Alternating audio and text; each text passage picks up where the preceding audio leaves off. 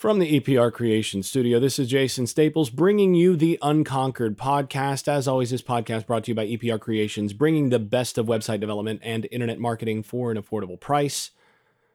EPR Creations built showthesafeties.com for me, and if you haven't signed the petition for viewing angles that allow us to see the passing game on television in the way that it looks on the Manning cast.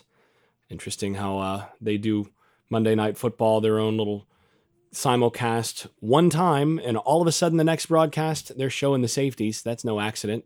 They know how to watch football. If the rest of us want to watch football the way the Mannings want to watch football, then we need to make sure we let the networks know that this is how things need to be. So in any case, if you need somebody to make sure that you are marketed well, or that you have a website that is, you know, from the old GeoCities era or anything that needs to be built, give EPR Creations a holler. Let them know you heard about them from the Unconquered podcast. All right, well, we're going to be talking Louisville preview here. I'm not going to spend much time on this, quite frankly, because, well, you'll hear why. There's just not a whole lot really to get into beyond what we already know about this team, and the unknowns are things that we won't know until guys trot out there and we find out who's actually going to play and how healthy they really are. So I'm just going to blaze through this preview and try to give as much worthwhile as I can here. So I'm going to start with the matchup between the Louisville offense and the Florida State defense. This segment brought to you by Shenandoah Newsma of Keller Williams Realty in Chapel Hill, North Carolina. You can find her at shenrealestate.com. Tell her you heard about her from the Unconquered podcast. So first thing is Louisville. This is their third year under Scott Satterfield now, starting to really get that program built in the image that he wants in terms of approach and how they actually go about things on the offensive side. I mean, they, as you'll recall, or many of you, those of you who've listened to this program will remember, they hired NC State's longtime offensive line coach, a guy who coaches the outside zone in particular, as well as anybody in the country.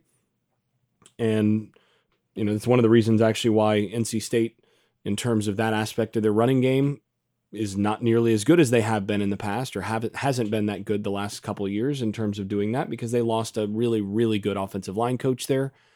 And that's what Satterfield and his staff want to do, is they want to run outside zone.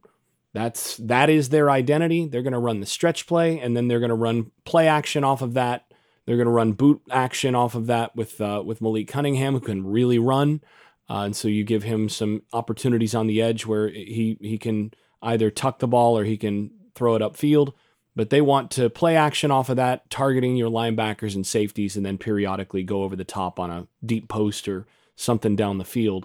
Now, of course, last year and the year before, they had some legit playmakers out there. I mean, Tutu Atwell was one of the quickest, fastest guys in college football last year, and Florida State made him look like a Heisman contender. They simply could not cover him in the slot. They had some real playmakers that could change the scoreboard in one play last year, so that additional aspect of the big play threat when they got one-on-ones, particularly with Atwell, changed things. They don't have that this year on this roster. They're not actually as good at wide receiver as Wake Forest was or as Notre Dame was. Not even close to as good as Wake Forest was. I mean, Wake has a couple wide receivers who will at least get a cup of coffee at the NFL level, as nasty as coffee is, but hey, whatever.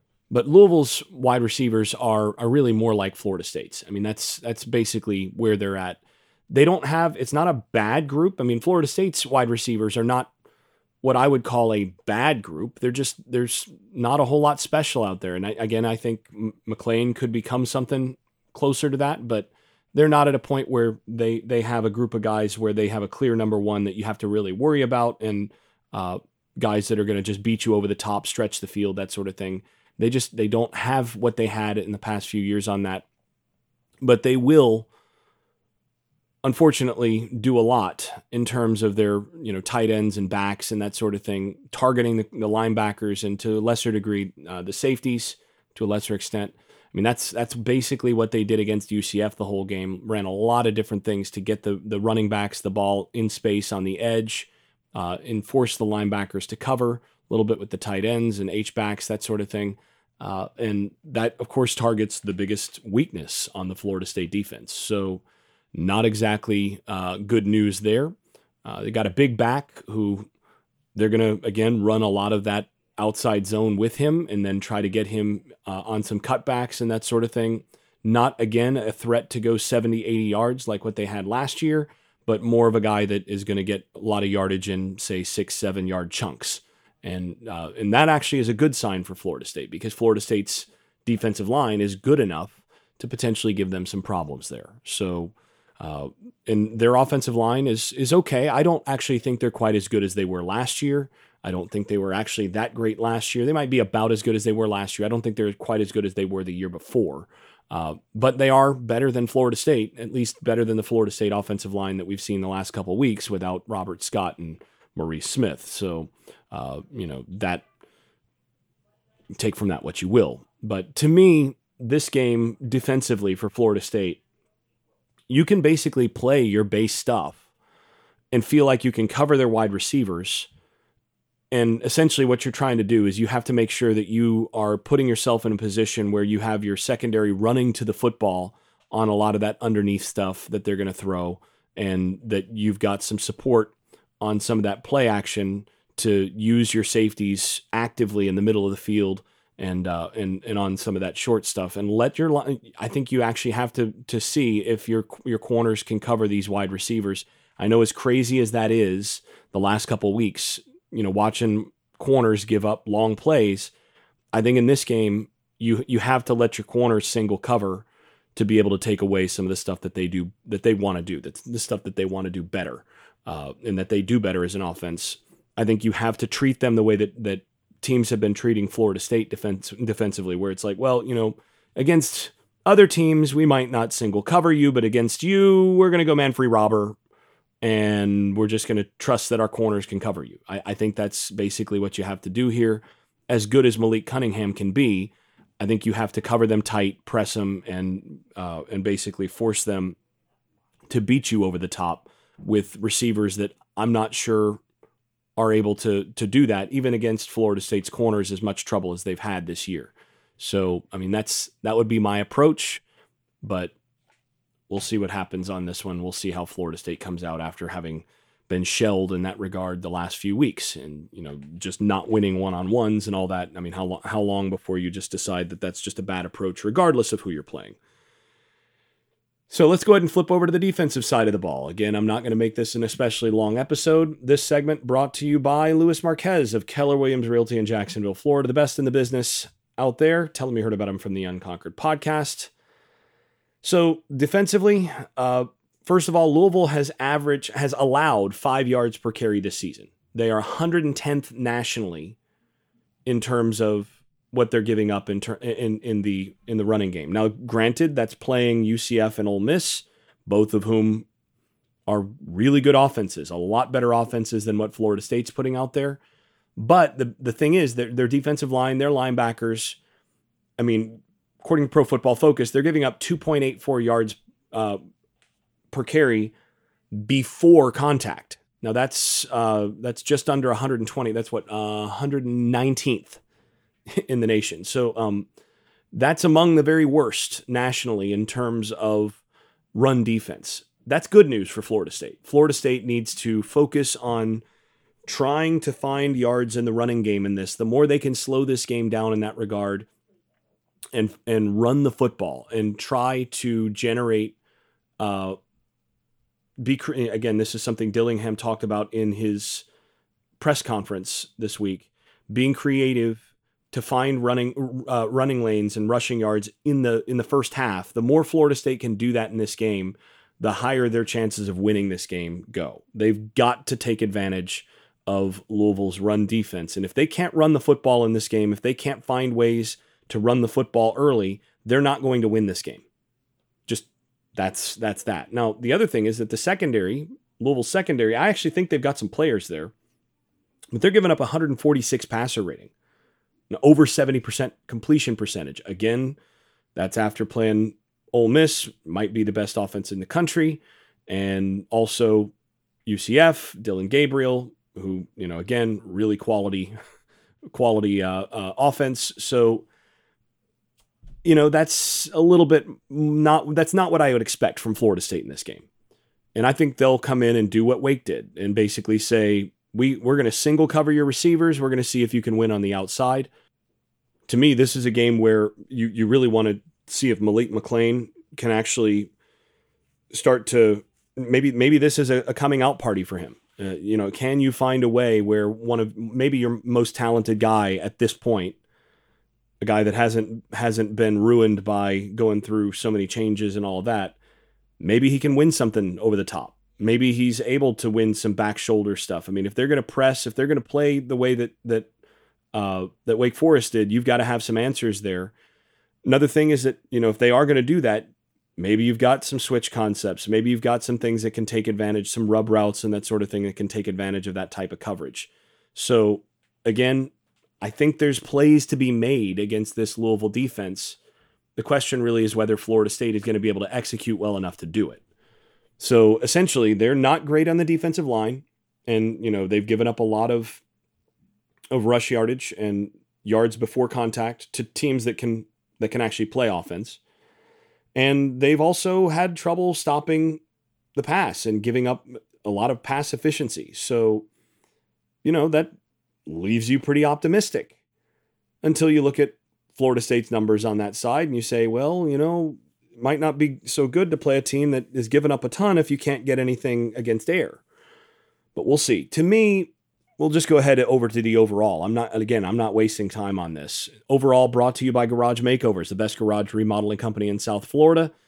If you want your garage overall to be the best garage in your neighborhood and you live in Palm Beach or Broward County, you give them a holler, let them know you heard about them from the Unconquered podcast. To me, this game, it's a hard game to predict because a couple things basically hinges on a couple of players just being healthy enough to play and a few other factors that just we can't know at this point. I mean, a lot of games you feel like you go in and it's like, okay. And historically, I feel like we've done pretty well on this podcast in terms of projection and that sort of thing.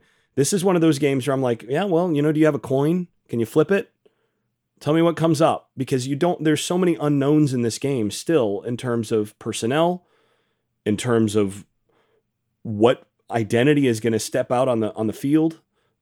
Are you going to, what's going to happen in the first quarter in terms of momentum, in terms of, is a guy just going to put the ball on the ground again? I mean, a lot of those factors are just unpredictable at this point. And I think this team, again, is very much a fragile team where if things go well early, they absolutely could win this game. I think this Florida State team can beat this Louisville team. But if things don't go well early and a couple of the guys that they're really depending on being out there aren't out there, well, I think they could get blown out in this game. So, I mean, I don't think a blowout actually is as likely in this game as it was against Wake. I don't think that this Louisville team is as good as that Wake team. But still, I think this is a game that Florida State can and probably should win in a lot of respects. But would I bet money on this game? No, I would not. To me, this game boils down to a couple things. Number one is, can they find a way to script up some stuff that's going to put some numbers on the scoreboard in the positive column in the first quarter? Can Florida State find a way to run the ball a little bit, to manufacture a drive or two in the first quarter to score 7-10 points in that first quarter? If they're able to come out of the first quarter, even or up, game on. So how much can they keep things even and not shoot themselves wherever they've been shooting themselves? I think last week against Wake, it was a lot more than in the foot, but can they find a way not to self-destruct early so that they don't end up in that very fragile space where they just give up plays on defense, partly because they're going out there on that sudden change after a big mistake from the offense? Can they find a way to script it early, to win the early script with some running game success and maybe a big play or two to be able to have some first quarter success? If you can get first quarter success in this game, I think you can win the game. But I think that's also contingent very much on whether Robert Scott plays, and to a lesser extent, whether Maurice Smith plays. If both those guys play, I think I would pick Florida State to win this game.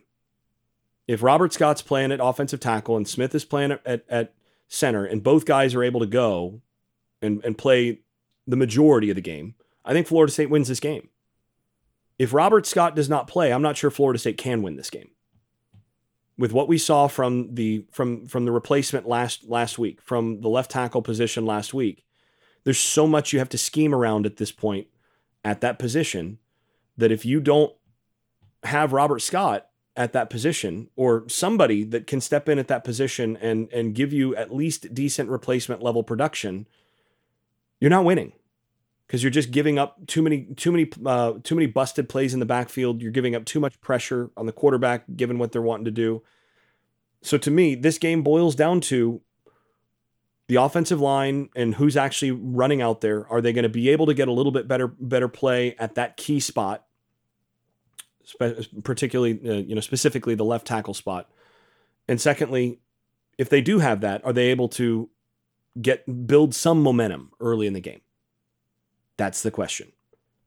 And as of right now, I think Scott will be out there, but I don't know for sure.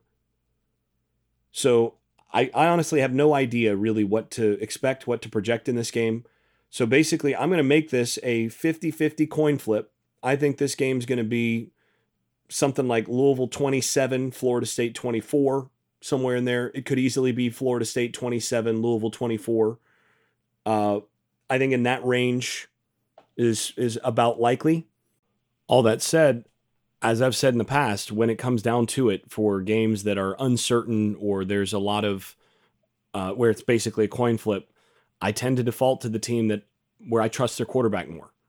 And quite frankly, in this game, I trust Malik Cunningham, who has been very hot and cold in his career. I mean, he's been untouchable when he's on, and then he's been a turnover machine at times when he's pressured and when he's off. At the end of the day, I still trust him more than Florida State's situation at the quarterback position. So I'm going to favor Louisville to actually get it done here in this 50-50 situation. And Florida State most likely winds up 0-4 after this game. So Louisville wins 27-24, and I'll give them a 51% chance of winning this game. The Unconquered Podcast is brought to you by EPR Creations, Louis Marquez of Keller Williams Realty in Jacksonville, Florida, shenrealestate.com in Chapel Hill, North Carolina, Garage Makeovers of Palm Beach and Broward County, and the Unconquered Podcast shop at UnconqueredPodcast.com, which features stickers, magnets, and other seminal gear. Thanks also to those supporters over at Patreon, where I post video analysis and field questions for the podcast from supporters. I'm especially grateful to those above the dynasty level, that is Andrew Garrett, Brian Leininger, Jonathan Kennedy, Lee Caswell, Travis Smith, Tyler Kashishke, Vince Calandra, and Bert Bertoldi. If you've been enjoying this podcast, please leave a 5-star rating over at Apple Podcasts or wherever you listen to podcasts. Post us on social media and tell a friend. This has been the Unconquered Podcast. I'm your host, Jason Staples. Thanks for listening. I made this.